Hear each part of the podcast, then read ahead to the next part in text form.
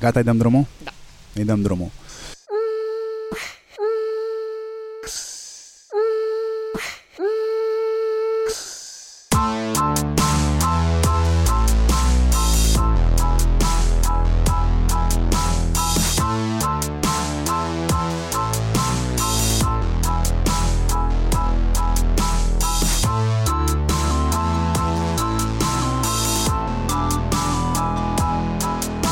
Salutare hurduchesterilor! Am în fața mea uh, o super tipă. E ok să zic tipă, da? Da, este, este, este. E ok, nu e nimic peorativ aici. Este Ana Maria Udriște și ea este de la avocato.ro cu 2 O la final. Da, exact. Un fel de Ah. voră doar că în juridic. E Un fel de, da, doar că în juridic, dar ți-a ieșit foarte bine branding-ul pe el. A, lumea te știe de multă vreme, ai acaparat niște coperți de revistă, a, ai ajuns să povestești unor oameni a, cu multă materie cenușie în cap pe la niște conferințe, ai ajuns a, și la foruri europene. A, lumea te percepe ca fiind un avocat foarte bun și totuși un antreprenor pe de altă parte, ești așa duală. Tu cum te percepi? Cine ești, de fapt? Uh, sinceră să fiu, uh, partea dintre avocatură și antreprenoriat a fost o chestie care mi-a plăcut dintotdeauna. Uh, încă de mică, uh, tatăl meu s-a ocupat uh, la un moment dat de distribuție de produse Colgate Palmolive și ulterior de Farmec. Uh, astfel încât de mică eu am crescut cu rapoarte, că na, gândește-te un pic, era 94-95 când, uh, uh, de fapt la început, la început uh, făcea ca orice om uh, antreprenor în, uh, în România uh, și anume lua marfă din Turcia și o vindea prin, uh, uh, prin piețe și prin târguri. Sau, altfel zis, uh, mai aveam uh, banane uh, verzi pe care le coceam într-o cameră și să se facă un pic mai galbene, că na, cine, doamne, iartă mă cumpără banane verzi? Uh, eu. Da, știu că e mai bună nutri- nutritivă în anumite situații, dar na. Și atunci îți dai seama, aveam în casă bă, săpunuri, bă, bă, casete video, borez, ă, biscuiței, de toate nebunile. Și na, încă mergea pe dischete, ra- veneau rapoartele din, ă, bă, îți țin minte și acum când veneau rapoartele din Cluj bă, pe dischetă cu trenul de la Adnaș. Și mi-a plăcut foarte mult și am avut uh, um, foarte, uh, foarte mare noroc în momentul în care am fost mică, tatăl meu m-a implicat foarte mult în ceea ce înseamnă activitatea lui curentă. Adică eu am fost un copil oarecum atipic. Uh, Părinții mei m-au tratat ca de, ca de la egal la egal. Când aveam ceva de vorbit, eu eram la masă, adică nu era cu lugu-lugu. Băi, Ana, uite, mă duc acolo ca să rezolv chestia asta, am de făcut raportarea asta și fiind foarte curioasă, tatăl meu îmi explica și cum e cu bă, afacerile, și ce, ce să faci, și când se înjura cu poliția economică, și când bă, bă, avea câte un angajat care bă, avea o dubă plină de marfă, dă- dădea un tun de bani, lua banii și nu mai venea cu marfa și lăsa mașina pe câmp. Că na, sunt calități frecvente. Uh, și, na, până la urmă, la mine spiritul de antreprenor, ca să zic așa, a fost oricum din interacțiunea zilnică pe care o aveam în casă. După care, în facultate, m-am dus foarte mult pe ceea ce înseamnă zona de dreptul concurenței, care, na, la noi se face m, foarte mult de la casele mari de avocatură, deci, na, aia e. De ce? Pentru că, din punct de vedere concurențial, problema ta nu e neapărat din punct de vedere juridic ca să demonstrezi că n-a fost o încălcare, când zici cineva, bă, ai făcut ceva nașpa. Nu, ci din punct de vedere de business, adică tu trebuie să demonstrezi din punct de vedere al proceselor tale de business și a strategiilor tale, că ceea ce ai făcut tu nu e că ai vrut să dai cuiva în cap sau să elimini pe cineva de pe piață, nu, ci că asta e strategia încât tu să-ți maximizezi profitul. Și, bineînțeles, să fii un lider de piață, pentru că, până la urmă, asta urmări- urmărim cu toții, că dacă nu vrei să faci profit, te faci ONG. Și uh, după ce am fost uh, prin avocatură niște ani de zile pe partea de concurență și na, foarte mult pe business, pe diferite industrii, de la lactate, la vopseluri, la termocentrale, la aviație, sanitară și așa mai departe, uh, într-o zi am zis, băi, uh, nu mai, nu, nu pot să mă angajez nici acolo, nici acolo, nici acolo, pentru că efectiv nu mai pot, deja făceam foarte mult cu mașina din afara Bucureștiului și am zis, bă, cât de rău poate să fie dacă mă duc pe cont propriu? Adică, bă, ce mai rău caz, nu știu, o să mă dai mai afară din casă, o să se supere pe mine și o să mor cu un pic de foame. Da, bă, la mână, nu fi chiar de prostă și mă angajez pe undeva.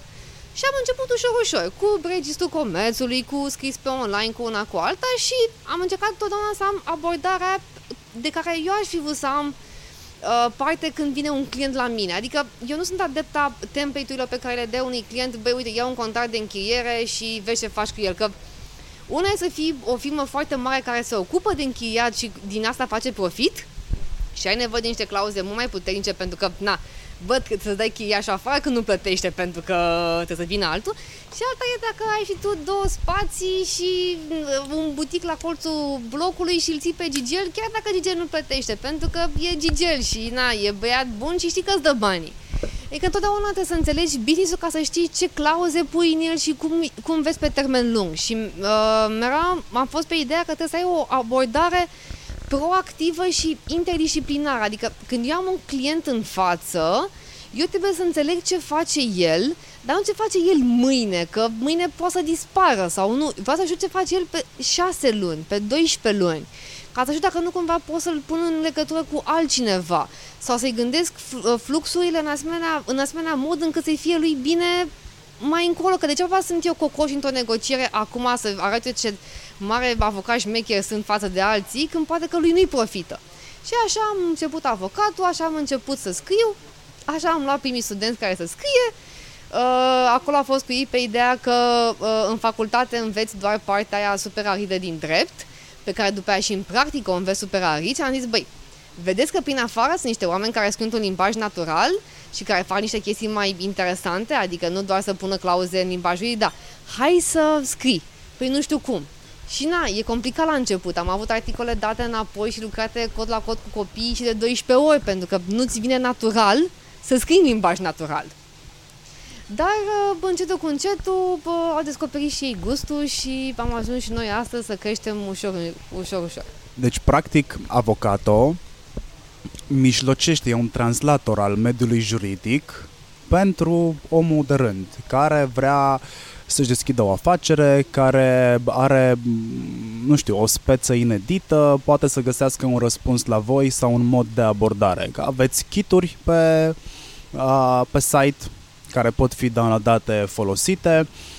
Plecând de aici, ce înseamnă să-ți faci o firmă, de fapt, în România? Mi-ai povestit despre un background antreprenorial în familie. Ce înseamnă să-ți faci o firmă în România? De ce ai nevoie, în afară de inițiativă? Știi cum e? Um, cred că cel mai mare mit al uh, făcutului unei firme în România este că se înființează foarte repede. Da, de acord. În trei zile ți-o faci cu tot. Deci de făcut este atât de simplu. Uh, pe de altă parte, uh, este foarte complicat din punct de vedere a ce vei să faci cu firma aia și de ce, doamne, iată, mă o faci. Uh, vorbim de structuri, pentru că una e să-ți faci o, un SRL, un PFA, Alte, la un moment dat, să gândești o structură din care să ieși mai bine, că poate, de exemplu, bagi o firmă în firmă sau asociezi o firmă cu o persoană fizică sau faci un grup sau faci o asociere în participațiune uh, sau, practic, bagi o firmă în altă firmă și cu administrator o firmă juridică ca să vezi exact cum îți limitezi niște răspunderi sau cum faci anumite fluxuri operaționale. Sau poate că la un moment dat ai nevoie să scoți bani mai rapid și să faci un PFA. Uh, e foarte important decât, uh, dacă ai la un moment dat în minte să, să faci un business pe mai multe planuri sau pe un termen mai lung, să te duci către un consultant care să știe toate mijloacele prin care să ajungi la rezultatul tău într-un mod cât mai bun încât să fii ferit. Uh, și atât din punct de vedere juridic cât și fiscal. Pentru că altfel, da, ok, să faci o firmă e simplu. Să o închizi un pic mai complicat, dar uh, uh, e destul de, de tricky. Și spun de ce. Uh, avem problema la modul următor. Prima fază. Ce alegem între un SRL și un PFA? Este iarăși bă, veșnicul mită, bă, domnule, uh, dintr-un SRL îmi scot bani uh, bă, bă, greu, dintr-un PFA îmi scot bani mai ușor. Sincer să fiu, nu mi se pare neapărat. Uh, pentru că, da, într-adevăr, ideea este că la un PFA nu trebuie neapărat să dai tu o justificare pentru banii pe care ai scos, pentru că, na, se consideră că sunt banii tăi. Dar uh, tot IPF-ului sunt până la urmă, pentru că tot acolo trec, tot plătești taxe pentru ei, uh, care acum, dacă să fim sinceri, între a avea un PFA și a fi angajat la un moment dat cred că mai, e mai bine să fie angajat decât să, să, să ai un PFA. Adică sunt taxele mai mari. Da, sau pe acolo și nu prea rentează beneficiile din punct de vedere al răspunderii și ajung imediat, uh, imediat da, hai și să acolo. explicăm și de ce s-a ajuns la baza asta de impozitare. Pentru că, cel puțin în profesiile liberale, uh, firmele se mulțumeau și erau foarte bucuroase să angajeze oamenii, să angajeze în ghilimele, folosind PFA-urile lor, care aveau o bază mică de impozitare pe vremea 2010, 2011, 2012, poți să mă contrazici dacă greșesc. Cam așa a fost, da. Și asta, de fapt, ducea la o, un fel de evaziune fiscală mascată, pentru că angajatorul nu mai plătea impozitele pe salariu. Vira celui cu PFA-ul și PFA-ul avea un impozit de unde? 10-12%, cred că da, ceva de genul. exact. Chiar dacă, și dacă treceai pe normă de venit, uh, era, și mai, uh, era și mai mic. Uh, ca să fac o paranteză, numai, numai de venit înseamnă la modul următor pentru anumite coduri CAEN, adică anumite activități și grupuri de activități, în funcție de județele unde eu am PFA-ul, pot să-mi aleg o normă de venit. Și anume, să spunem că am 10.000 de lei norma de venit. Dacă eu voi, factur, eu voi încasa sub 10.000 de lei voi plăti uh, la nivel de 10.000 de lei, însă dacă voi factura peste 10.000 de lei și până într-o anumită sumă, că nu știu acum din punct de vedere fiscal, eu voi plăti tot la nivelul de 10.000 de lei. Deci, dacă sunt sub, nu-mi convine, însă dacă facturez și încasez peste, plătesc tot la nivelul ăla și îmi convine că practic mi se blochează impozitarea. Norma asta de venit se estimează anual. Se estimează anual și, fiecare, și se face pe județ. Ă, pe site-ul ANAF-ului este foarte ușor de calculat pentru că e pe județ străciuibil, fel și fel de probleme ca să-ți dai seama. Și practic ai putea să ieși un pic mai în avantaj. Ceea ce spui tu cu uh, eludarea dispozițiilor din punct de vedere legal, să știi că mi se pare că e și nu e chiar așa. Uh, eu, de exemplu, sunt uh, un avid susținător, chiar și acum, uh, să-ți faci uh, uh un SRL și să prestezi activități de pe el pentru anumite, uh, pentru anumite firme. Și spun și de ce. Pentru că, unu, nu faci evaziune atâta timp cât ambii își plătesc taxele și, doi, este un foarte bun promotor pentru ceea ce vedem ca fenomen în afară și anume that fucking freelancing.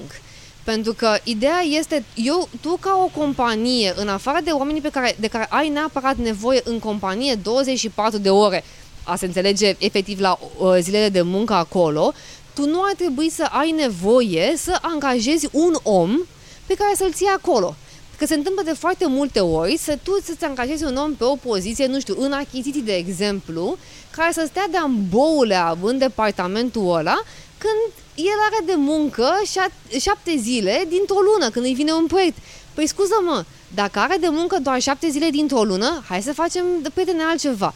Șapte zile îl plătești pe, pe proiect, îi mai dă o bonusare, tu ești mulțumit că timp de șapte zile ai omul respectiv, iar el în restul de 20 cât are luna aia, că 30 și-o lua și el vacanță, poate să muncească pentru încă alte persoane, să mai vadă și alți oameni, să mai intre și în alte proiecte, să nu se plafoneze și atunci apare să avem o economie de piață.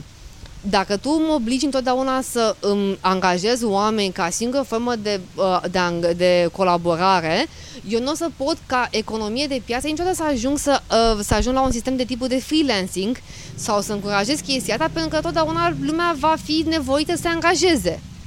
Deci eu sunt un promotor foarte bun pe chestia asta atât timp cât se merge pe ideea asta și nu de fă mă știu un PFA că e mai uh, ieftin și ieșim cu toții bine. Sunt de acord cu tine. Militez și eu pentru SRL-uri, plus că sunt mult mai ușor de înțeles din punctul meu de vedere decât PFA-urile. Ok, ai dificultăți la început, mai ales dacă vii dintr-o industrie creativă și bă, îți deschizi o firmă și nu înțelegi exact ce înseamnă un statut al firmei, ce înseamnă un cod Cayenne pe care trebuie să ți-l alegi, ce înseamnă adăugarea unui cod Cayenne, în baza a ce pui codul ăla Cayenne. Uh, ce la TVA, nu ești neapărat obligat să-ți pui TVA. Ai un plafon sub care poți să rulezi fără TVA, ce înseamnă deducție de TVA, sunt niște chestii pe care, dacă îți pui mintea la contribuție, creativ cum ești, eu zic că le poți asimila cam într-o lună de zile. Da. Cam așa. Mie mi-a luat vreo șase să înțeleg toată povestea asta, pentru că eu eram în continuare la creativ. Și pentru că e complicat de înțeles, pentru că uh, ai foarte multe informații, și nu, și, dar uh, prea puțini oameni care chiar și explică. Știi că uh, lumea scrie pentru click și nu pentru informare. Da, într-adevăr. Hai să povestim atunci cum îți faci efectiv un SRL. Uite, uh, uh, până să ajung acum să faci efectiv un SRL, uh, era ideea în care spui, mi-ai spus mie că se pare că e mai, e mai complicat un, un SRL decât un PFA. Uite, ăsta este un mit în nu, care... am, am zis invers. uh, PFA-ul mi se pare puțin mai complicat decât SRL-ul. Ah, da, scuză-mă. Uh, uh, uh, atunci concluzia ta e chiar bună. Uh, lumea merge pe ideea în care pot să-mi fac un, să, uh, îmi fac un PFA că n-am nevoie de contabil și n-am să depun 3-5 hârtii acolo. Deci ăsta este mitul cel mai mare. Zic, Bun, da, știi că Eu nu cred că o să reușești să spui tu singur hârtiile alea nici ca PFA. este atât de complicat plus că este mult mai complicat decât la un SRL, unde vorba aia, dacă, de când avem acum uh, normele noi în care ai 3% pe micro-întreprindere, impozitul pe an și dacă ai un angajat este 1% și nu te interesează ce deduci, cum deduci, pentru că ești pe mică până la un milion de euro, uh, deci și asta nici nu contează, le bagi la grămadă. Pe un PFA ești, aoleo, stai că astea sunt la sănătate, astea sunt la pensii, care, doamne, mi trimite de deducere, dar îmi scrie în codul fiscal, bă, dacă că mai e un ordin la care tu habar n-ai. Ana, eu, cred, adică... eu cred că în 2019 a, ar trebui să ai un contabil și un avocat, la fel cum dacă și ești preot. și dacă ești religios, să ai un duhovnic. Deci ai nevoie de oamenii ăștia ca de apă. Că ai sau nu ai PFA, că ai sau nu SRL. Da. Cred că ai nevoie și din ce în ce mai mult auzi în știrile din presă se depună declarația nu știu care, până în data de nu știu care și așa mai departe. Ai nevoie de contabil și dacă ești persoană fizică. Pentru că declarațiile da. alea nu se pun singure, consultanța nu o găsești pe toate gardurile și, să fim sinceri, și ca să ajungi pe avocato.ro, ca să sapi după informații, uh-huh. tot îți trebuie o bază de la care trebuie să pleci. Că ne trezim în aceeași situație în care am fost eu cu un exemplu pe care eu îl găsesc amuzant și îl dau tuturor. Uh, ca să ajung să înțeleg de fapt ce îmi trebuie de la o mașină de tuns iarba, a trebuit să schimb vreo trei mașini de tuns iarba. Exact. Exact. Pentru că prima mașină pe care am cumpărat-o, am luat-o orientându-mă după prețul cel mai mic. N-am înțeles ce-mi poate aduce una, ce-mi poate aduce alta, nu am găsit consultantul potrivit în magazin care să-mi explice ce poate face una, ce poate face cealaltă. M-am dus pe prețul cel mai mic, n-am știut care sunt nevoile mele, am mers prin trial and error, literalmente, vreun an de zile, până când uh, am ajuns la concluzia că, da, acum pot să vă dau consultanță despre mașini de, mașini de iarba, dar până n-am avut-o pe prima ca să înțeleg de la ce plec și nici măcar n-aș fi știut ce să caut online. Da, exact. Că nu înțelegeam nimic din termenii ăia. Da, știu, e, e foarte complicat. Uh, din punct de vedere al SRL-ului, eu pot să spun care este abordarea, uh, abordarea noastră. Uh, unul te întreb ce vrei să faci. Dar nu, nu ce vrei, literalmente chiar ce vrei să faci cu firma aia. Vrei să dai un tun, vrei să o închizi peste jumătate de an, vrei să iei un proiect pe fonduri europene, vrei să faci tu o afacere online, offline, vrei să un dropshipping. Pe mine mă interesează foarte mult care este, nu viziunea ta ca să efectiv ce vrei să faci cu firma aia.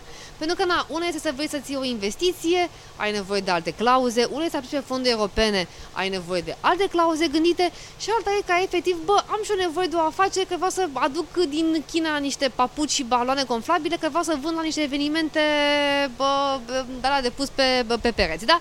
Adică e mai simplu. Uh, după care uh, am nevoie să, să te fac să înțelegi cu cine te asociezi, pentru că este, este un aspect extrem de crucial. Uh, eu am o vorbă. Cele mai mari divorțuri sunt în firme. Uh, rata clienților mei de rupere este de 80%. Deci la mine când vine cineva, este, eu le zic, că, băi, nu este o problemă de nu vă rupeți, problema este când, când vă rupeți și hai să stabilim de acum cum vă rupeți. Bă, Ana, nu că asta, bă, nu, crede-mă, de rupt, vă rupeți. Avocatul meu are uh, o vorbă și îmi zice, bă, când faci un deal pentru început, sunt niște hârtii, bă, nu contează, hai să le semnăm, sunt o formalitate. Tate. În momentul în care apare speța de neconformitate și apelezi la clauza aia de jos din contract nu mai suntem noi nici prieteni, nici uh, exact. am semnat, nici nimic, suntem, bă, zic că, băi, ai fost pro și ai semnat? Jaco. Exact. Uh, și atunci uh, problema mai este de, adică eu încerc să educ clientul în care să-i zic, domnule, dacă e singur e ok, tu ce trebuie să o dai cu capul, deci în afară că ești tu bipolar și dual, n-am ce-ți face, e ghinion de neșansă. Când mai ești cu cineva, poate să fie maică ta, taică tu, copilul tău, nevastă ta, nu mă interesează. Trebuie să stabilim exact ce și cum și, de fapt, eu te, problema principală, prima barieră este să fac să înțeleagă clientul că va fi o problemă de timp și nu de dacă se va întâmpla. Când am ajuns la chestia asta, stabilim cum se va întâmpla. Acolo mai e un pic de discutat și cu asta basta. Uh, pentru că aici vorbim nu doar de cum se va întâmpla spargerea între ei, ci de cum se vor lua inclusiv deciziile, pentru că până la spargere trebuie să te gândești că na, o să ai uh, probleme de, de uh, eu mereu zic, majoritatea din 2 e 2, majoritatea din 3 din păcate e 2. Ceea ce nu e chiar iarăși bine. Și atunci trebuie să vedeți de la ce clauze poți să derogi și cum găsești mecanismele alea încât, bă, dacă ai pe unul care se pune el contra, că sunt situații de frecvente, că s-a trezit la ceaf sau vrea să se combine cu celălalt asociat, celălalt nu vrea să se combine, care nevasta acasă, trebuie să vezi cum găsești mecanismul încât să nu arunci o firmă pe apa sâmbetei să închizi ușile, pentru că nu e normal.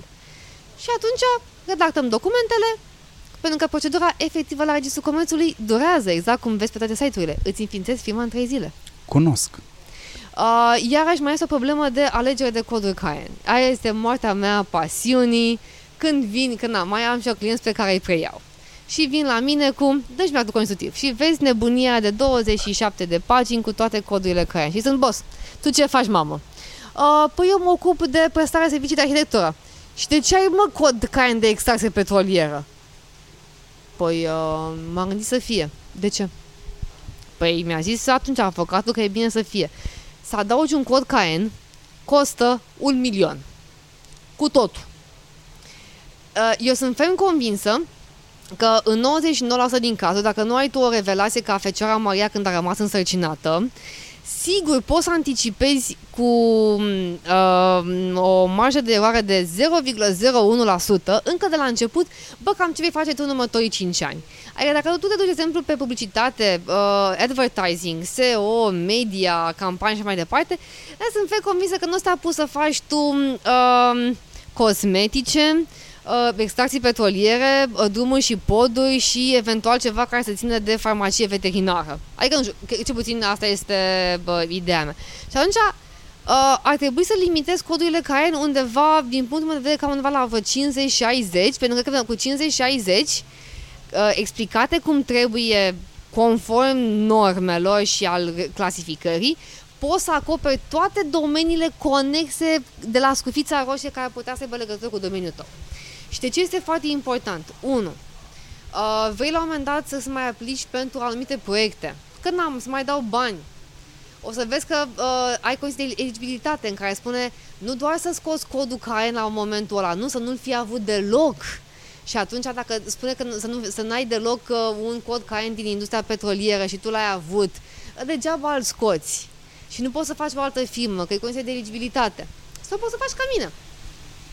Când mi-am cu și-a luat-o Ana în baibă, că n-a ști cum este. Ca la cizmarul nu are cizme, dentistul nu are dinți.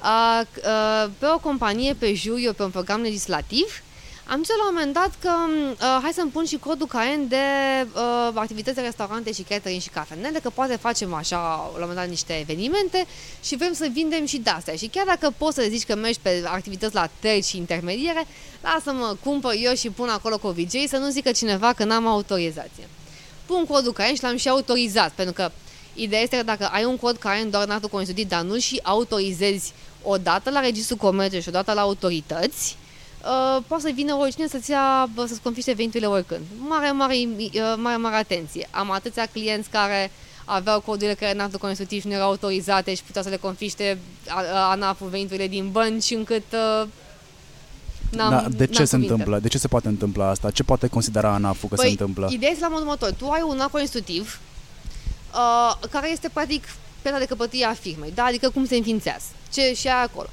Sediu, nume, asociat, administrator, care sunt pondere deținute, ce face fiecare și mai departe.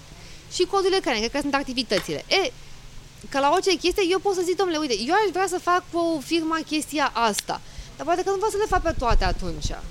Și am nevoie chiar să le autorizez, adică să-i zic că, bă, bă, în primul rând registrul comerțului, uite, eu am asta de de cod ucrain. Pentru moment vreau să fac activitate pe asta și pe asta. Dăm și mie autorizație pe ele. După care, de exemplu, dacă ești pe restaurante și catering, ai nevoie ca după ce autorizat la registrul comerțului să ții și autorizație de la primărie, de la DSVSA, de la Sanepid, pentru că altfel tu nu ai, nu ai cum să funcționezi legal.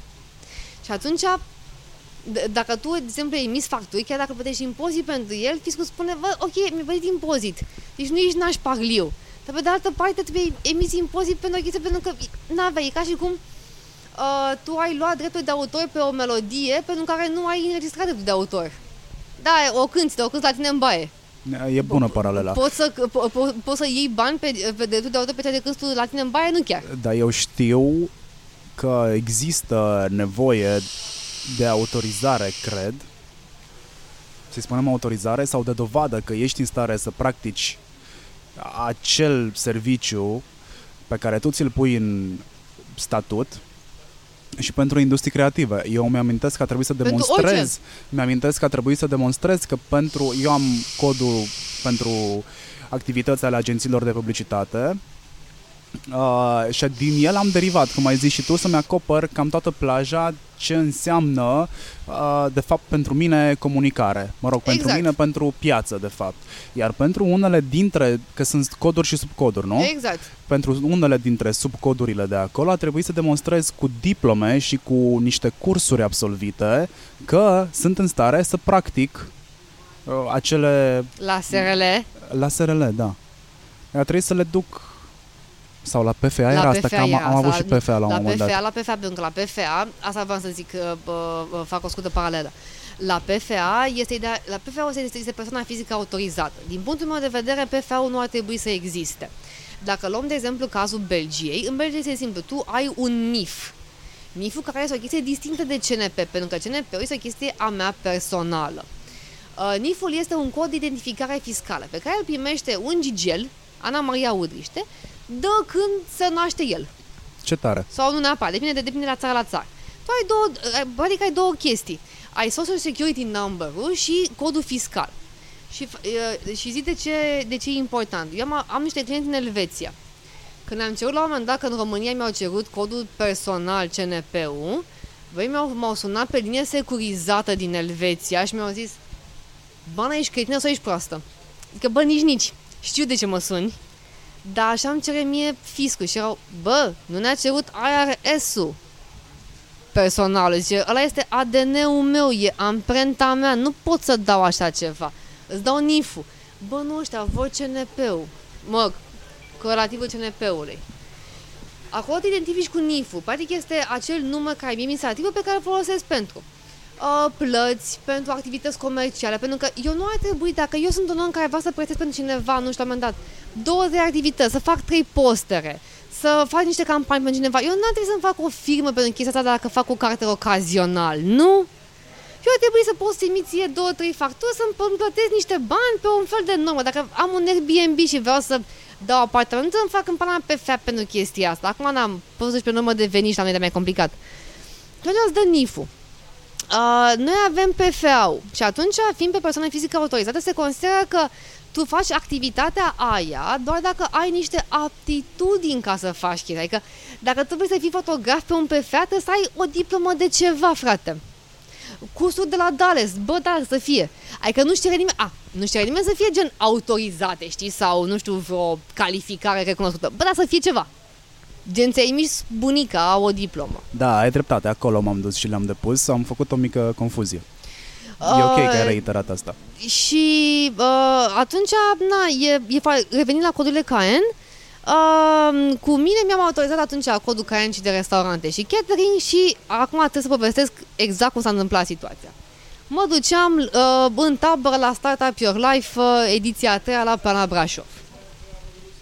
Mă sună bunica mea, care este o femeie la 80 ceva de ani, mică, slabă. Mamă, da, mama, mai s-a întâmplat. Am patru polițiști la ușă care cer să vorbească cu tine și eu nu știu să le fac. O plăcintă, eu am, o cafea. Eu am, halo, mâncați, stai așa. Dar de ce? Păi au venit cu juiu al tău, ce-ai făcut, mamă? Eu îți dai seama, bă, ce am făcut. Mă, și acolo eram în ce scandalul, că eu stăm în scandalul întotdeauna. Zic că, bă, să vezi că au venit ăștia cu poliția la, la bunica mea, că aveam sediu la ei și așa mai departe. Ce fac? Zic, mamă, dă și mie poli- pe unul din ei la, la telefon. Mi-l dă? Domnișoara, să în poliția economică, am venit în control tematic pentru că aveți autorizat codul creant de alimentație publică, uh, restaurante și catering și vreau să văd autorizația, vreau să văd bucătăria, vreau să văd toate alea. Și am, nu, nu vă spărați. Eu, am, eu, sunt, eu am, am, am o platformă de servicii online, uh, emit facturi online, uh, am activitate la terți, nu fac restaurante și catering-ul era online la terți, adică doar dacă aș cumpăra într-o parte sau nu. Domnișoara, nu mă interesează, luni la ora 7 vă frumos să veniți la poliția economică cu toate facturile emise, vreau să vă dau autorizațiile, vreau să văd unde ați cumpărat mobilierul, de unde luați alimentele, vreau mostre. Bă, la, la, bună ziua, v-am lansat uh, lista. Uh, bună ziua și dumneavoastră vă mulțumesc frumos. Mă duc în tabără, dai seama. Patru zile mai târziu, se duce Ana ca o flocicică la poliție economică. Și sunt sărămâna, sărămâna. Eu sunt cu sărămâna în bot. Am venit. Cu ce? Păi cu factori. Păi de asta sunt facturi de software online. Păi da. Păi și de alimentație și astea, păi n-am, de ce? Păi că nu fac, pe cum nu faceți? Păi nu fac. Păi ce vindeți? Soft. Păi și unde îl vindeți? Online. Păi și unde aveți sediu? Păi n-am sediu, că lucrez de pe un calculator. Păi și cum lucrați pe un calculator? Păi nu știu, de exemplu, azi lucrezi într-o cafenea. Păi n-aveți voie. Ba dacă sunt la tăți. Cum adică domnișoară la tăți? Adică nu, nu lucrez la un sediu fix. Domnișoară, nu înțelegem, dar v-am spus să-mi dați și mie contractul de comodat pe spațiu. Păi n-am contract de comodat, domnule, că mi-am făcut pe sediu de avocat, temporar, un an de zile. Uitați cajul, contract de asistență juridică. Domnișoară, ce, ce, ce, ce caj? eu am fost la bunica ta și am văzut că asta e acolo în spate. Da, băi, eu vreau un contract. Păi, domnule, ăsta este. Domnule, asta e roz. Nu aveau. Vreau un contract de comodat. Păi n-am, domnule, contract de comodat, că n-am făcut pe contract de comodat. N-am legal am voie. Domnișoara avea un contract de comodat. Astfel încât, îți dai seama, ca să scap fără amendă, a trebuit efectiv să scot eu din fund, că nu pot să zic altfel, un contract de comodat. M-a la bunica mea, zic, bă, bă, semnează și mie un contract de comodat. Ce să fac, mamă? Semnează dracu și un contract de comodat. Asta ca să înțelegi cum mi-am pierdut eu trei zile din viața mea și cu bunica mea care era să facă infarct. Uh, pentru bă, un cod care, iarăși, uh, dacă la un moment dat uh, uh, ai controle bă, din partea de SVSA-uri sau orice altceva, contează enorm de mult să vezi, să ai doar codurile pe care faci activitate. Uh, după care, o chestie foarte importantă este uh, pe cine pui ca administrator. Da, asta e partea amuzantă foarte amuzantă pentru că na, poți să pui din companie, din afara companiei, poți să pui o persoană fizică sau lucru pe care avocații nu știu că na, nu prea știm noi carte, o persoană juridică ca administrator, știi, ca să limitezi și mai mult răspunderea. Uh, ideea este că administratorul este omul care reprezintă firma în relație cu, știi, oricine. Vrei să semnezi un contract? Administratorul semnează. Vrei să deschizi un cont bancar? Administratorul. Vrei să scoți bani? Administratorul. Vrei să dai niște carte pe cineva? Administratorul. Te duci la ANAF? Administrator. De fapt, vrei să te duci la Coive? Administratorul plătește. Și este foarte important să stabilești exact care sunt puterile administratorului. Nu că chiar ai putea face ceva mâine cu ele, pentru că nu poți să faci nimic mâine cu ele. Și suntem cu toții conștienți că le treci în actul constitutiv de dracu de le trece. Adică cineva stă ca bou și scrie, adică eu, trei zile, cum îi limitează ăluia răspunderea. Dar știi când e bine?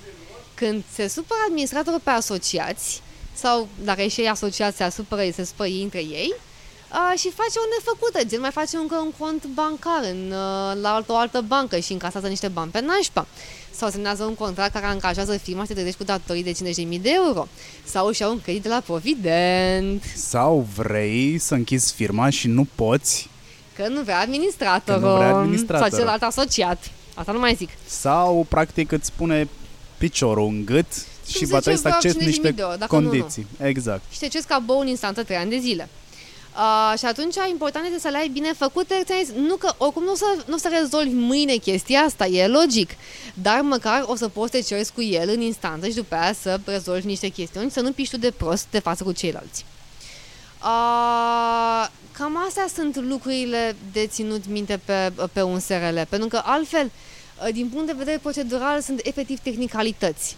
Adică, de exemplu, intri la noi pe site și poți să vezi, uh, am uh, cererile de la Registrul Comerțului cu săgețele. Aici scrii asta cu majuscule, aici scrii asta, aici scrii asta.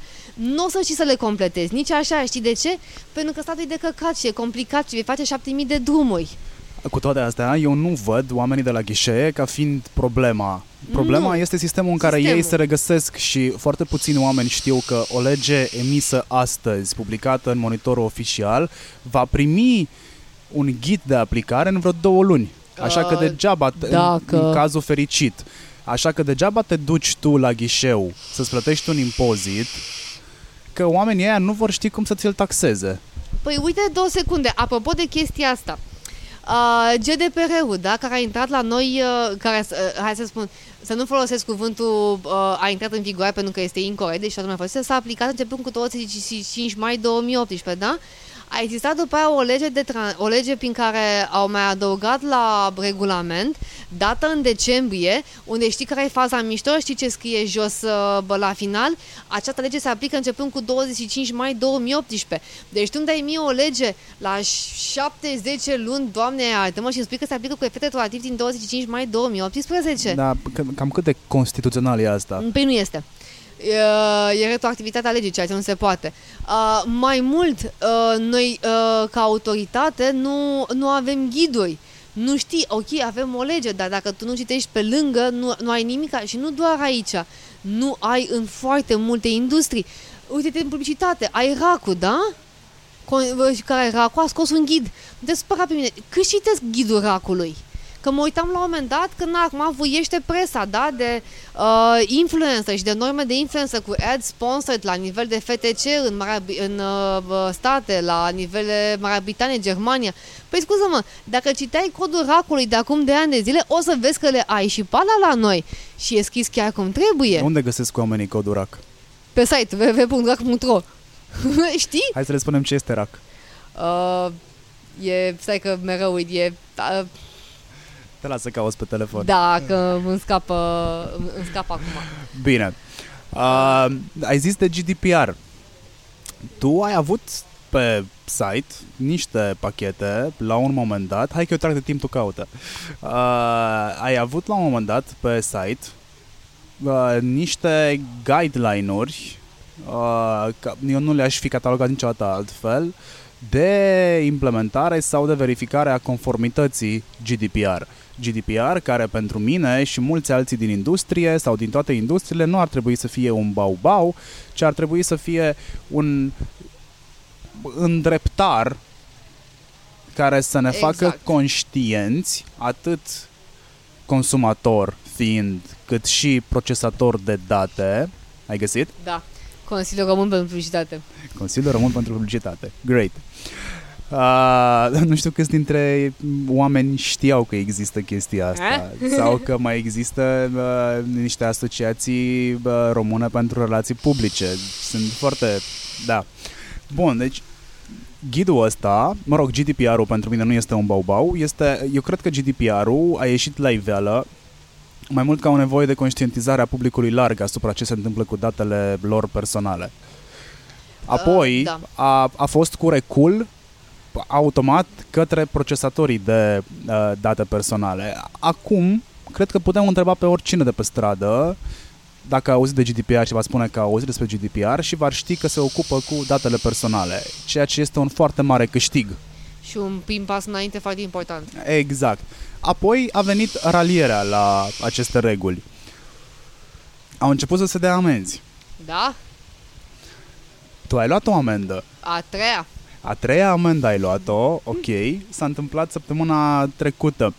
Uh, aproape că ai avut o criză de imagine. Mă rog, e mult spus o criză de imagine pentru că eu nu cred că în România există în momentul ăsta crize de imagine pe bune, adică să ai uh, probabil că s-ar fi văzut la tine dacă n-ai fi gestionat cum trebuie situația, s-ar fi văzut la tine inclusiv într-un uh, downsize al brand awareness-ului, uh, al vânzărilor și așa mai departe.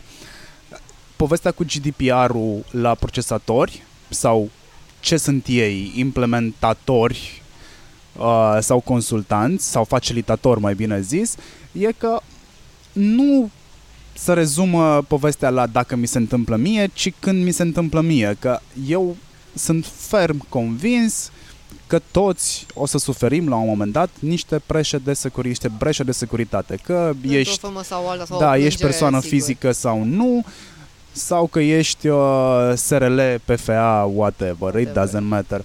Povestește-mi puțin ce s-a întâmplat și de ce este povestea asta atât de inedită, pentru că ai avut un kit de GDPR pe site la un moment dat și titlul știrii a sunat uh, consultant GDPR amendat pentru GDPR. Da. Da, ăsta a fost ineditul, da? Da. Dar, de fapt, Ironia ce a sorții. fost?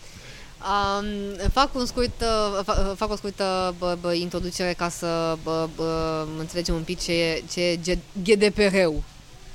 Um, eu fiind un avocat un pic mai atipic, adică mie îmi place să lucrez și în Hei, ai WordPress. folosit cuvinte murdare în podcast, normal că ești atipic.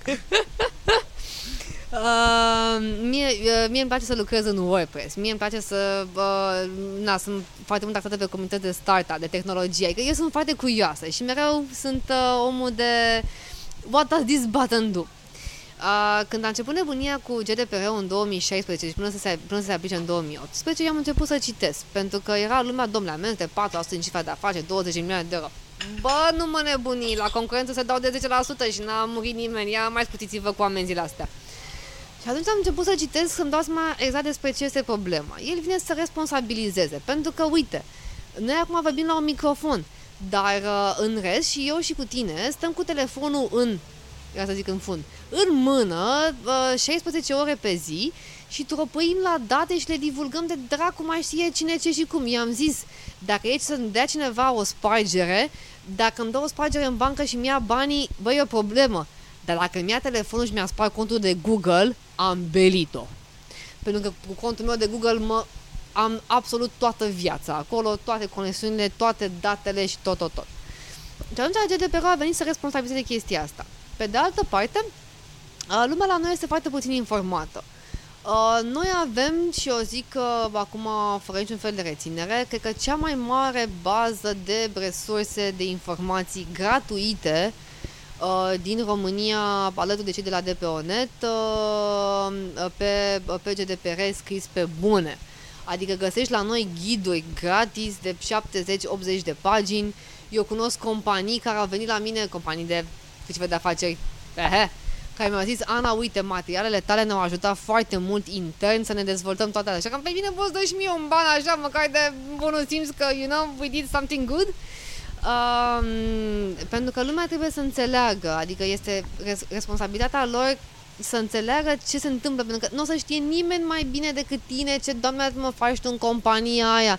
Pe oricine ai luat drept consultant, adică nu ai de unde să știi efectiv, pur și simplu. Uh, și atunci, na, am făcut și kitul de GDPR, bă, anul trecut exact, când, până să intre în vigoare GDPR-ul, cu două zile înainte l-am lansat, uh, care a fost menit nu să te, să te ajute să te conformezi cum vrea uh, omul, adică, boss, vreau așa niște documente ca la SSM, PSM, uh, Medicina Muncii, le-am semnat, le-am pus. Nu, domnule, eu ți-am dat ție niște template-uri, să zicem, de la care tu să stai cu pixul în mână, să le citești, să citești instrucțiunile lor, explicațiile lor, să te apuci să le completezi, să-ți dai seama cam ce e pe la tine prin companie și după aia, când tu crezi că ai terminat cu toate documentele alea, să pui mâna pe telefon, să suni pe cineva care chiar știe ce pe acolo, să-i spune, eu am ajuns până aici. Hai să vedem dacă ce am făcut eu e bine și să ve- hai să vedem ce fac de aici încolo și cum optimizez și cum chiar fac o chestie cap-coadă cum trebuie. Da, știi cum e, uh, eu am promovat chestia asta, bă, concurenții mei au promovat cu de-astea. Că și eu primesc mail-uri și spam-uri de la concurenții bă, mei la modul următor. Îți livrăm tot uh, bă, kitul necesar GDPR-ului, nu-ți mai bate tu capul, 12 milioane, gata în 24, maxim 48 de ore în funcție de dimensiunea companiei. Și eu sunt, bă, mișto, eu nu pot. Nici dacă nu dorm, nu pot. Uh, iar asta cu amenda, uh, mie mi s-a părut o chestie foarte interesantă, a fost uh, efectiv ironia sorții, dar pot să zic cum, uh, cum s-a întâmplat. La un moment dat ne-am migrat anul trecut uh, într-un proces de rebranding, Uh, am zis că uh, refacem site-ul și l-am mutat de pe un hosting pe un altul. Când ne expira Azure-ul și l-am mutat la cineva. Am apelat la o firmă de IT, am mutat toate astea și la, la, la momentul respectiv mai colaboram cu niște persoane pe, pe diferite proiecte. Uh, și bă, aveam la un moment dat acces, bineînțeles, la o bază de date de văzut și noi tranzacțiile online ca să fim transparenți, să nu fim, avem, avem probleme, băi, am încasat eu, dar nu vreau să zic. Nu, no, domnule, toată lumea are acces. Și bă, era un uh, bă, plugin de WooCommerce Import-Export care efectiv bă, genera la comandă bă, tranzacțiile pe o anumită perioadă care link era, bineînțeles, accesibil doar pe link direct, adică toate persoanele care știu. Exact cum dai tu un link din Google Drive și spui, domnule, are acces persoana asta, asta și asta, care dai tu cu copy-paste linkul respectiv. Ei bine, problema a fost că în momentul în care s-a mutat site-ul de pe una pe alta, uh, s-a făcut și un update de plugin care update-ul de plugin n-a mai avut securitatea necesară astfel încât să se, au, să se facă el în mod automat uh, bă, securizat pentru alte persoane din exterior care nu aveau acces pe linkul, pe linkul respectiv. Uh, și practic la un moment dat uh, bă, a rămas, cred că, oarecum un pom. Deci ne știa direct linkul, se putea aduce punct .ochi, punct lovit. Noi îl securizase, că am încetat, am încetat și colaborările și îl securizasem. Când mutasem încă o dată și am, vrut să, uh, am mai făcut importul, nemai fiind securizat, uh, persoanele respective care știau unde este linkul uh, puteau să le acceseze. Și ne-am trezit uh, bă, pe 10 decembrie, era ora, era ora 10 de dimineață, mă înscrie cineva pe chatul online de pe avocatul. Salut, vezi că la linkul ăla ai niște bă, date online. Eu eram, bă, stai puțin că am făcut testat de securitate, am făcut uh, bă, VP scan-urile, am Word Fence, n-am avut niciun fel de problemă, nu mi-a spart nimeni site-ul, stai un pic care, care e faza. Uh, și persoana respectivă foarte binevoitoare mi-a dat prin screen cu tot, uh, uite acolo e link-ul, un alta, un alta, mi-a dat și documentul, care document era vechi de când am încetat ultima colaborare, adică cu 5 luni înainte, nu mai era, n-avea nicio treabă. Uh, și așa mai departe. Uh, aveți la dispoziție 72 de ore să notificați persoanele vizate că dacă nu fac plângere către autoritate. Între timp, zic, domnule, eu nu cred că am niciun fel de breșă, pentru că nu este o, nu, nu este o breșă, am sunat imediat uh, echipa de IT, am resecurizat complet în 7 minute, fapt confirmat inclusiv de persoana respectivă, pentru că a rămas cu noi pe cel, pentru că, na, asta zic, a fost o chestie foarte personal făcută. Uh, și era, oh, uite că ați reacționat foarte vă, repede, deja este securizat. Uh, Ok, aștept mail-ul dumneavoastră, de că, na, eu sunt pe, eu, cum mi-aș spus, eu sunt pe lista persoanelor de acolo, deci vreau să văd dacă ați, uh, dacă notificați persoanele în 72 de ori. Deci îți dai seama că este clar, adică nu a fost niciun fel de problemă, am toată, am toată conversația, nu, nu, nu e nimic de genul ăsta. Uh, și uh, luând după aia, bă, făcând imediat bă, echipa de răspuns și procedura internă, ne-am uitat, domnule, care a fost uh, natura datelor. Uh, date privind companiile, adică date pe care le găsești la ONRC, la ANAF, pe termene.ro, care e, firmă, e, o, o companie, e o, un serviciu în care găsești date despre, despre companii uh, și așa mai departe. Deci toată lumea le găsește public. Uh, nu aveam parole, nu aveam CNP-ul, nu aveam alte date de facturare, nu aveam niciun fel de dată sensibilă. Am, vorbim uh, de 173, din câte bine minte, de intrări unice, deci nu era niciun fel de problemă, nu erau date personale din punct de vedere al GDPR-ului.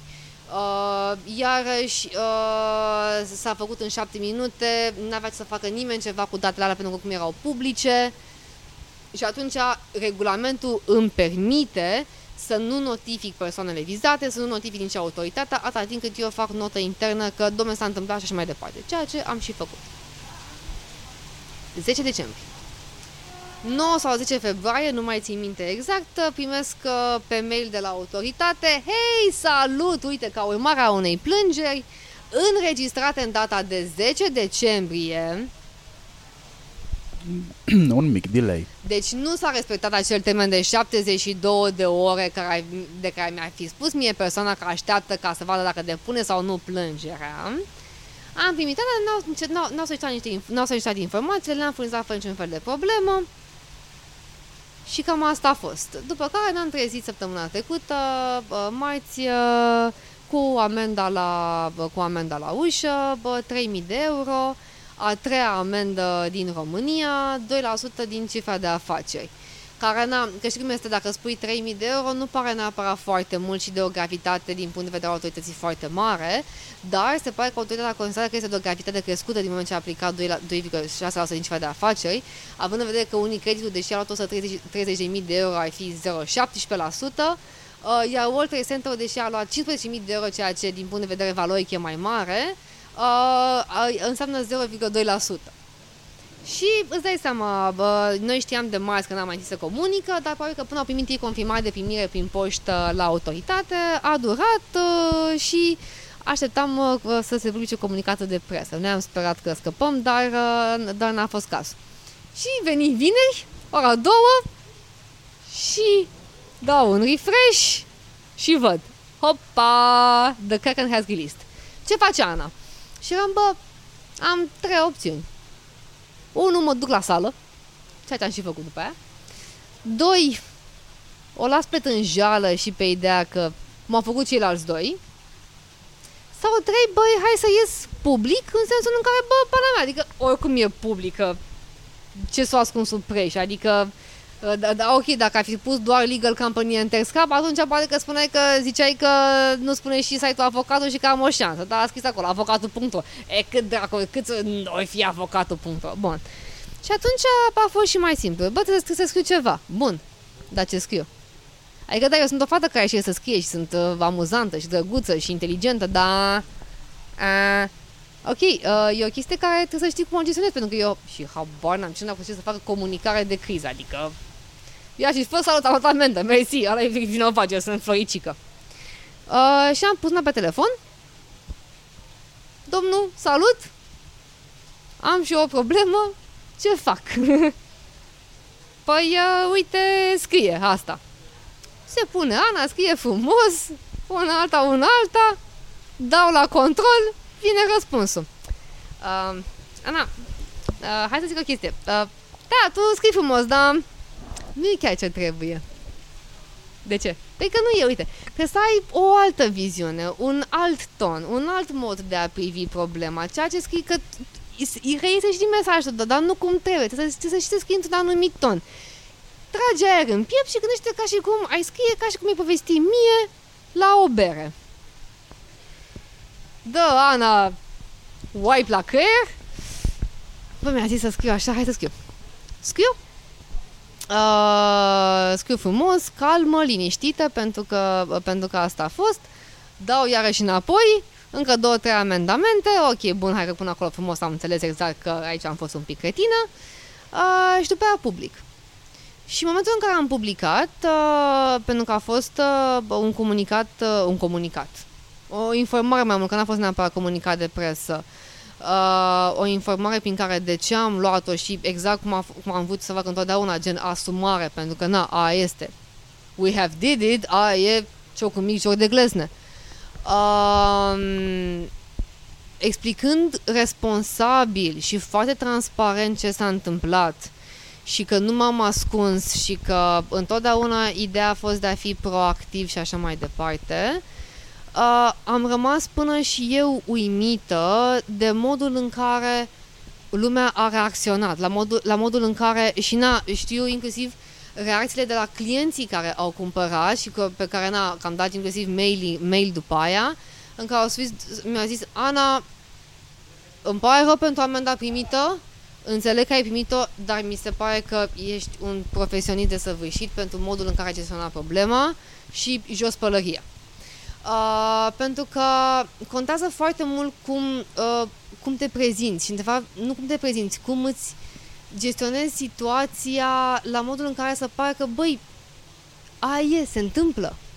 Dar nu trebuie să dai vina pe nimeni și... A, bun, dacă să dai, să dai, adică na, aia e, n-ai ce face.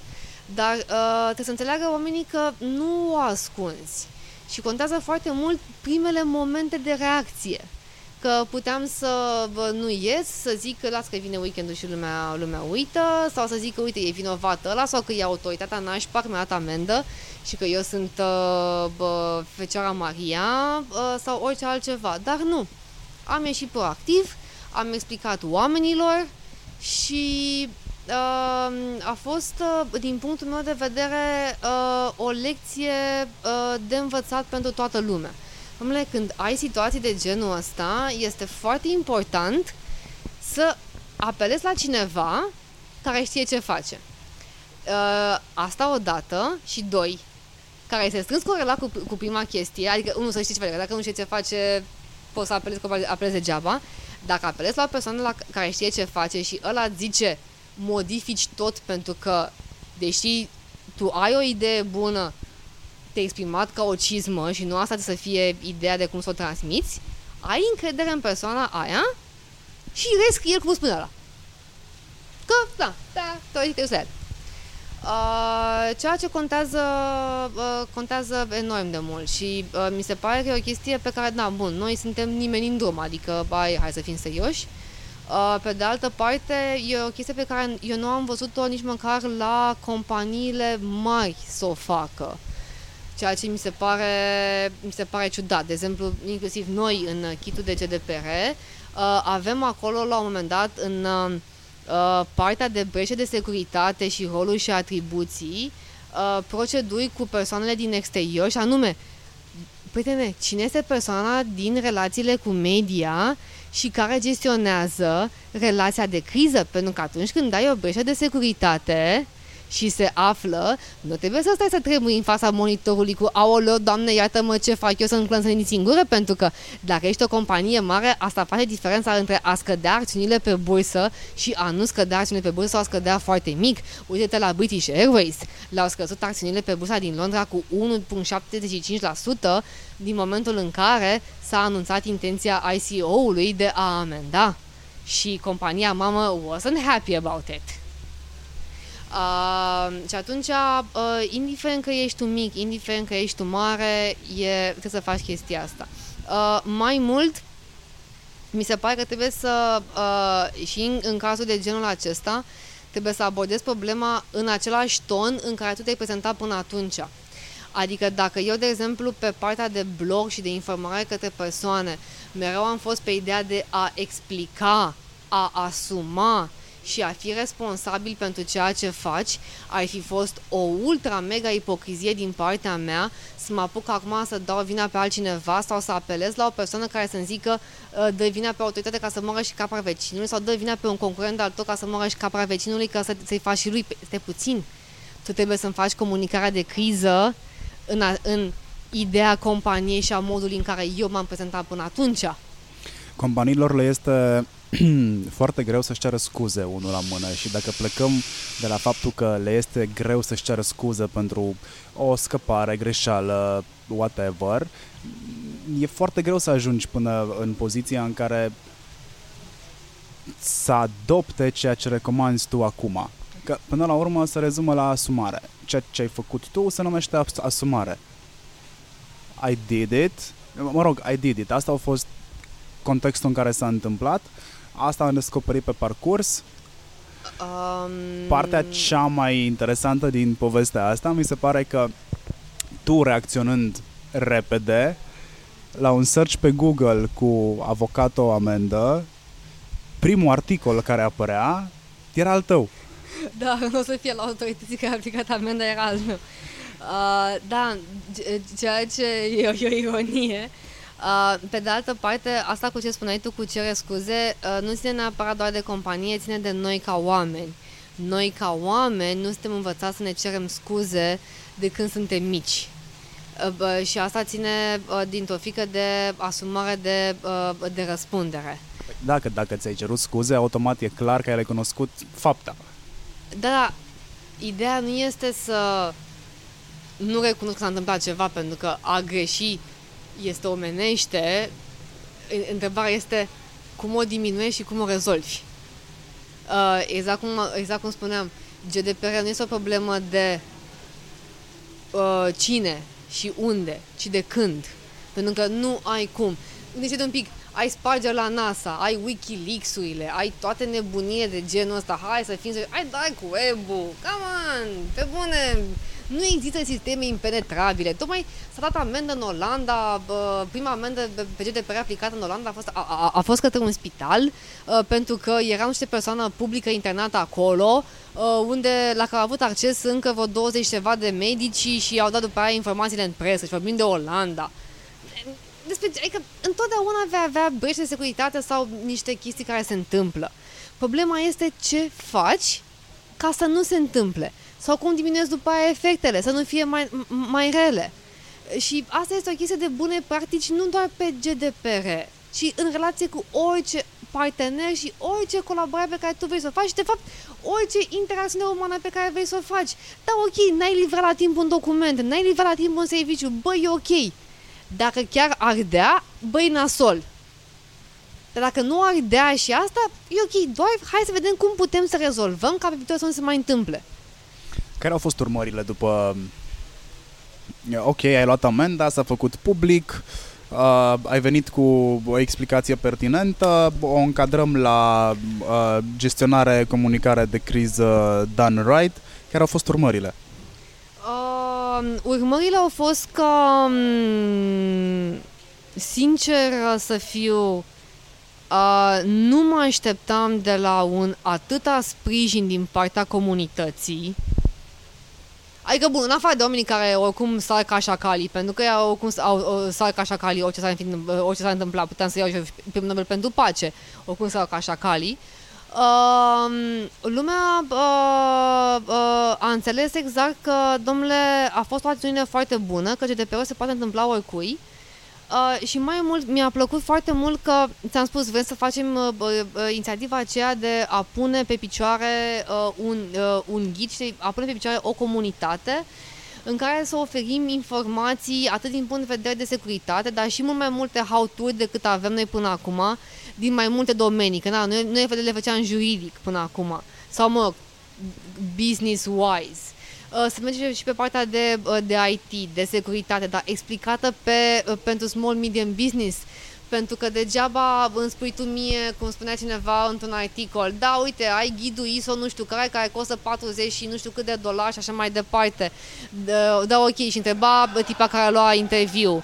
Păi bun, dar sunt niște teme tehnice acolo, atât de tehnici încât nu înțelegi ce ar trebui să fac. Păi să depui și un pic de efort să înțelegi. Păi, scuză-mă, nu pot să fac chestia asta, știi? Adică și n-am resurse și n-am bani.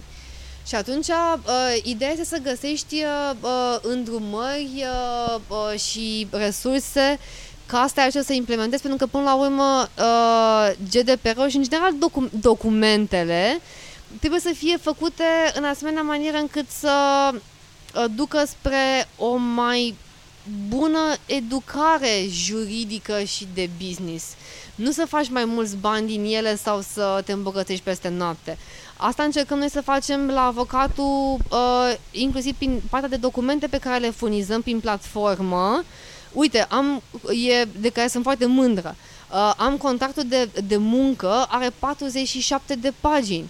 Și de ce are 47 de pagini? Pentru că are șapte anexe de la uh, confidențialitate, uh, fidelitate, non-solicitare, neconcurență, transfer de IP și toate astea uh, cu explicații, cu exemple practice, cu trimite la legislație uh, și uh, l-am făcut uh, și uh, se vinde cu 7 milioane, nu pe ideea că vreau să fac eu un bine comunității când ți-ar lua o, o casă de avocat, o casă de avocat 2000 de euro pe el sau 1000 jumate.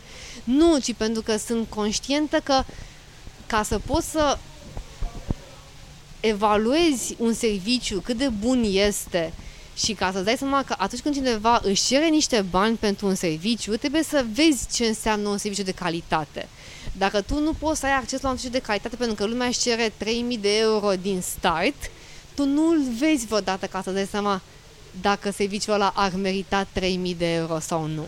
Dacă ai putea să ai acces la niște servicii de foarte bună calitate la un preț accesibil, vei putea înțelege de ce în anumite proiecte cineva chiar îți ia niște bani pe ele. Ok, fair enough. Te întreb ce planuri ai după toată povestea asta, pentru că, din ce îmi spui tu mie, uh, situația despre care tocmai am povestit a te-a ajutat să identifici niște nevoi la care nu s-a gândit nimeni în piață. Ai zis ceva de IT. Eu îmi dau seama din ce îmi povestești tu mie și, mă rog, ceea ce am și regăsit în comunicarea ta, că ți-ai dat seama că nu există un ghid, un ghid, un îndreptar, un ceva care să te ghideze pentru a testa dacă site-ul tău este GDPR compliant, dacă are Da, for leere- noobs. Da, exact. Da, și tocmai asta, bă, bă, bă, ca urmare bă, a articolului de pe blog, în care mi-am și public bă, cu, cu asumarea, uh, am primit uh, răspunsuri foarte pozitive din partea comunității, în care au zis, da, Ana, ne place foarte mult gândirea, hai să facem.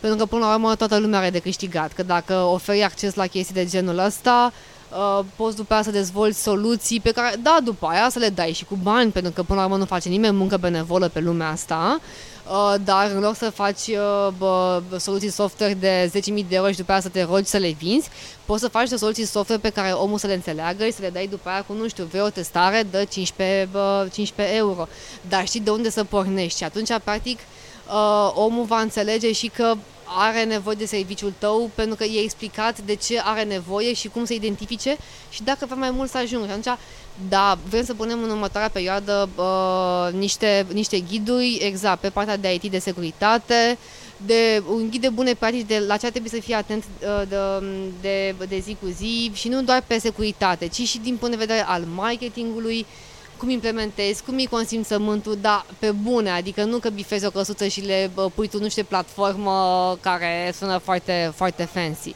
Și după aia să încercăm să facem pe, bă, cu ajutorul bă, industriilor, să mergem chiar mai departe de IT, să vedem pe fiecare industrie cum este cea medicală, domnule, cum se întâmplă în medical, cum se întâmplă în contabilitate și în munci și așa mai departe, ca să vedem exact ce putem să identificăm pe fiecare bă, bă, branșă în, bă, în parte și să le punem la liber. Mie mi se pare mai mult constructiv ce se întâmplă ție decât punitiv.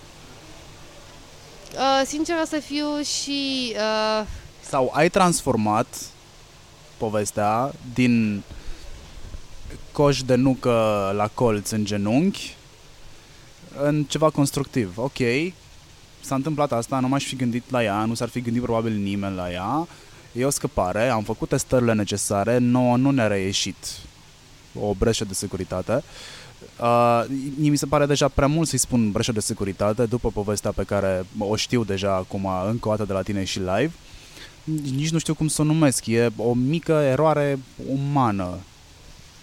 Ceva de genul, Mi da. se pare echivalentul uh, scăpării din mapă pe drum a unei liste de invitați. Da. Da. Asta mi se pare mie. Gravitatea faptei poate fi aceeași, dar nu a fost cu intenție și nu a fost nepăsare. Exact. Exact. Și toată povestea asta ai transformat-o în sau a dus la... Într-un awareness foarte, într-un awareness foarte mare, uh, care practic a ridicat niște semnale de alarmă și atunci poate că na, vom pune și noi pe picioare niște uh, organisme de reglementare, niște asociații care, să, care de, deși există acum, să poată să dobândească acum o mai mare autoritate, să poată să dea din coate mai bine, să putem să facem valori, să putem să ne implicăm mai mult, să putem să facem campanii de informare, de conștientizare, astfel încât să ajungem și noi la niște standarde de industrie, cum sunt și prin afară. Și atunci, da, este, este, o- este o experiență care, deși este, uh, a fost neplăcută când, când am primit, uh, cred că uh, putem învăța cu toții ceva bun din ea și să um, o ducem într-o direcție din care chiar să punem bazele unor proiecte frumoase pe mai departe. Ok, am povestit despre cum îți înființezi uh, o firmă, care e diferența dintre un SRL și un PFA, care sunt ups and downs-urile, am ajuns și la uh, GDPR, am povestit și despre avocato. Crezi că ne-a scăpat ceva? Eu nu cred că ne-a scăpat ceva, cred că am Nu. comprimat într-o oră și 10 minute imediat uh, cam toate informațiile de care au nevoie uh, oamenii. Ei te găsesc în continuare pe avocato.ro, tu îi spui avocato, eu îi spun avocato pentru că e cu 2 O, O. Uh, și așa ar trebui să te găsească oamenii foarte ușor. Uh, cu siguranță dau de tine și pe Facebook Și pe Facebook, și pe LinkedIn, și pe Instagram sunt all over the place. Doar că pe Instagram tu faci altceva. Poși nutriție. Da, este puțin obsedată de acest aspect. Cumva rezonez cu tine, dar nu am ajuns la nivelul ăla de uh, interes maxim. Uh, Ana, îți mulțumesc foarte mult că ai acceptat invitația mea și că mi-ai povestit uh, toate dedesubturile sau lucrurile la care oamenii care ne ascultă trebuie să fie atenți. Uh, vouă, oamenii care ne-ați ascultat și ați fost atenți, vă mulțumesc foarte mult pentru uh, cele 70 de minute în care ne-ați ascultat cap-coadă. Uh, apreciez foarte mult interesul vostru pentru Hurduchest. Dacă ascultați pe Apple Podcast, întoarceți-vă, dați un subscribe acolo că mă ajută foarte mult la ego, evident. Vreo 5 steluțe dacă vă place foarte mult sau mai puține dacă nu vă place foarte mult. Apreciez și feedback pe rețele de socializare. Lăsați și comentarii, mă ajută. Dacă vreți un anumit invitat pentru podcastul ăsta, spuneți-mi E, e la un click distanță totul față de voi. Mersi încă o dată. Mulțumesc și eu foarte mult. Și noi ne auzim. Salut!